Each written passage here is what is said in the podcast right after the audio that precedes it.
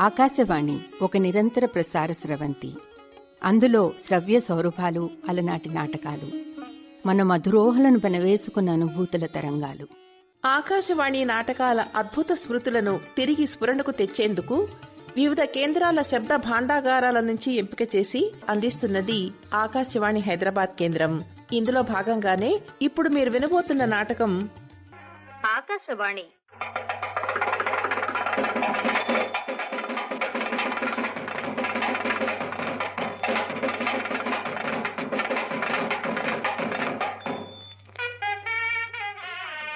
మామగారు పెళ్ళి కొడుకాయని నాటకం రచన జంధ్యాల నిర్వహణ శ్రీ ఎస్బి శ్రీరామ్మూర్తి.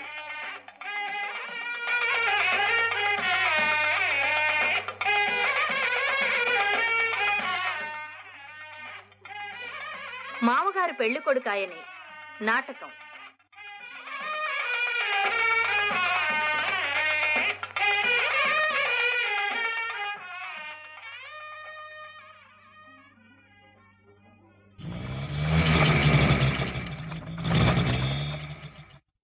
జాబిలమ్మ నీకు ఇంత కోపమా నీకు ఇంత కోపం వచ్చేసారా మీకోసం ఎదురు చూస్తున్నాను సుబ్బులు నెలాఖరు రోజులు. ఈ గోపాలం జేబులో పన్నెండు రూపాయల ఇరవై పైసలు మాత్రమే ఉన్నాయి. దానికి లోబడి కోరిక కోరుకో. అంటే మీకోసం ఎదురు చూస్తున్నాను అంటే డబ్బు కోసమనేనా? పెళ్ళై నాలుగేళ్ళయ్యాక పెళ్ళాం మూడు కోసం ఎదురు చూసేది డబ్బు కోసం కాక ఇంకా దేనికట? మా మార్కండేయులు చెప్పాడులే. వాడి పెళ్ళైన కొత్తలో వాడింటికి రాగానే వాడి పెళ్ళం ఆప్యాయంగా ఎదురొచ్చేదట కుక్క మురిగేదట. పెళ్ళయి అర్ధ పుష్కరం దాటాక వాడింటికి వస్తే కుక్క ఆప్యాయంగా ఎదురొచ్చేదట పెళ్ళాం మురిగేదట. ఆ మార్కెట్ ఒకడు మీకు దిక్కుమాల ఆలోచనలు సలహాలు చెప్పడానికి. ఇవాళ నేను మీకు శుభవార్త చెప్పడానికి ఎదురు చూస్తున్నాను. తెలుసా? శుభవార్త? ఏమిటే అది? త్వరలో. త్వరలో? మనం చెప్పు మనం. ముగ్గురం కాబోతున్నామండి. ముగ్గురం కాబోతున్నామా? ఓహో! ఎంత గొప్ప శుభవార్త చెప్పవే సుబ్బులు. చూడు త్వరగా స్నానం చేసి రెడీ అవ్వు. స్కూటర్ తాకట్టు పెట్టైనా సరే నీకు సినిమా చూపించి స్టార్ హోటల్లో డిన్నర్ ఇప్పిస్తాను. Come on come on get ready come on come on ఆహా అబ్బాయే పుడతాడు అప్పుడు నాన్నలాగే ఏమిటండి ఇలా నన్ను ఎత్తుకుని తిప్పేస్తున్నారు? అయ్యో కళ్ళు తిరుగుతున్నాయండి. దింపండి. దింపండి. దింపాను. ఆ, త్వరగా రెడీ మ్మ్. మీరు సినిమా చూపించి డిన్నర్ ఇప్పిస్తారంటే రెడీ అవుతాను కానీ నేను చెప్పబోయే శుభవార్త మీరనుకునే శుభవార్త కాదు. కాదా? మరి ఇంకెలాంటి శుభవార్తే త్వరలో మనం ముగ్గురం కాబోతున్నామంటే మన మధ్యకి మరో వ్యక్తి రాబోతున్నాడు అని. మన మధ్యకి ఓ వ్యక్తి రాబోతున్నాడా? ఆ. ఎవడా ఆగంతకుడు? భైరవమూర్తి అనే మీ మామగారు ఉరఫ్ మా నాన్నగారు. అమ్మో! మీ నాన్న వస్తున్నాడా త్వరలో మనం ముగ్గురం కాబోతున్నామంటే అందులో తగలట అర్థం ఇదే.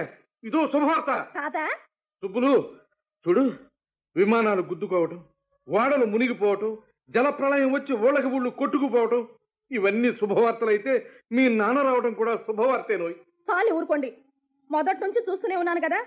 మీకు మా నాన్న అంటే మరీ చిన్న చూపు. ఆహా చిన్న చూపు కాక పెద్ద చూపు చూడడానికి మీ నాన్న ఏమన్నా పెద్ద మనిషా?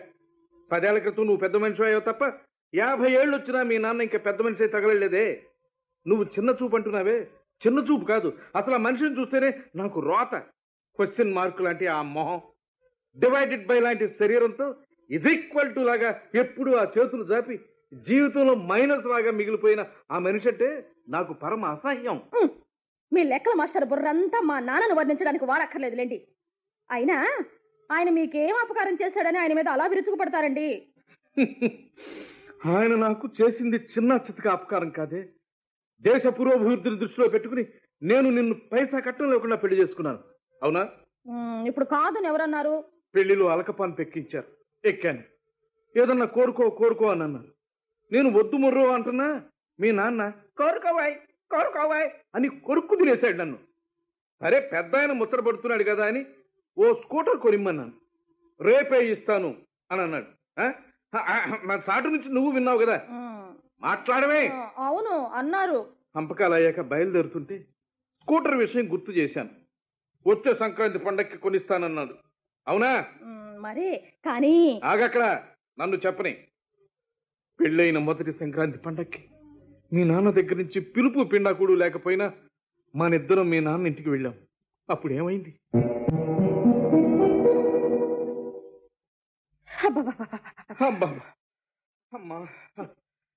సుబ్బులు రిజర్వేషన్ లేకుండా బయలుదేరి చాలా తప్పు చేశాం అయి ఆ దిక్కుమాలిన రైల్లో నా రెండు భుజాల మీద ఇద్దరు సెటిల్ అయి కూర్చుండిపోయారు కదా.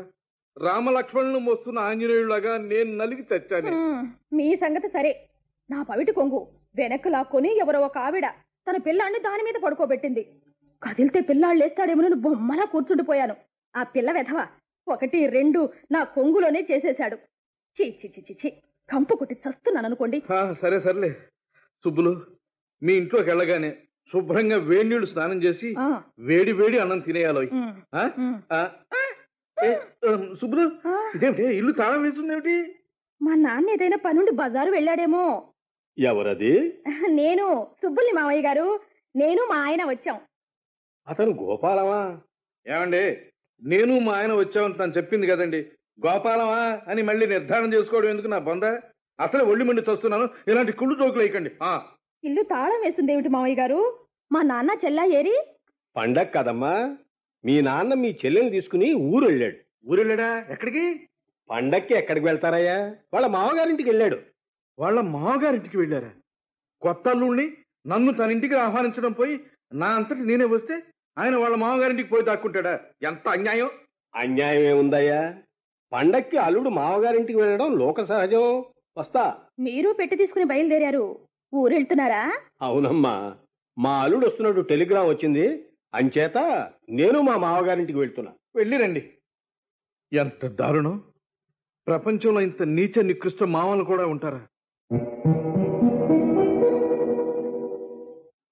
సుబ్బులు అలా జరిగిందా? పెళ్ళైన తొలి సంవత్సర సంక్రాంతి సంబరం? ఆ మనం వస్తున్నామని తెలియక మా నాన్న వాళ్ళ మామగారింటికి వెళ్ళానని ఆ తరువాత వంద సారీలతో చెప్పాడు కదా. ఆ చెప్పాడులే.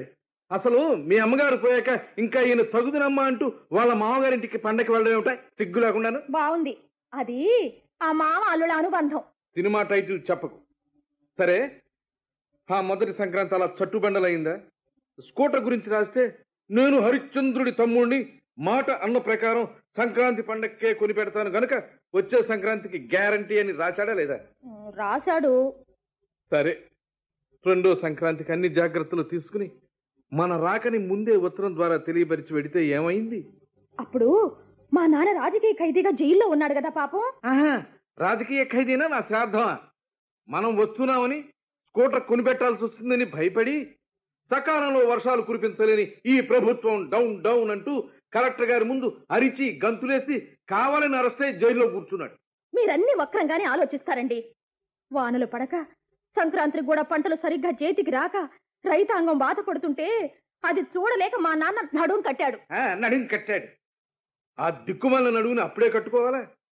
రైలు ఖర్చుల దండగతో కాళ్ళు ఇడ్చుకుంటూ కొంపకి చేరాం. అసలు వానలు పడకపోతే ఎండలు కాయకపోతే వాళ్ళ పిల్లాడికి విరేచనాలు అయితే ప్రతి దానికి గవర్నమెంట్దే నా బాధ్యత. అదో సాకుగా తీసుకుని జైల్లో ఓ వారం రోజులు తెస్తేసి వచ్చాడు మహానుభావుడు. అనండి అనండి. మా నాన్నని ఎప్పుడు సరిగ్గా అర్థం చేసుకున్నారు కనుక మీరు? పోనీ అది వదిలేవే సుబ్బులు. మూడో సంక్రాంతి ఏమైంది? వద్దులేండి చెప్పక్కర్లేదు. ఆ? నేను చెప్పి తీరాలి నువ్వు విని తీరాలి. నేను మీ నాన్నను సరిగ్గా అర్థం చేసుకోవడం లేదు అని అభాండం వేశావు కదా. మూడో సంక్రాంతికి ఏమైందో ఒకసారి గుర్తు చేసుకో.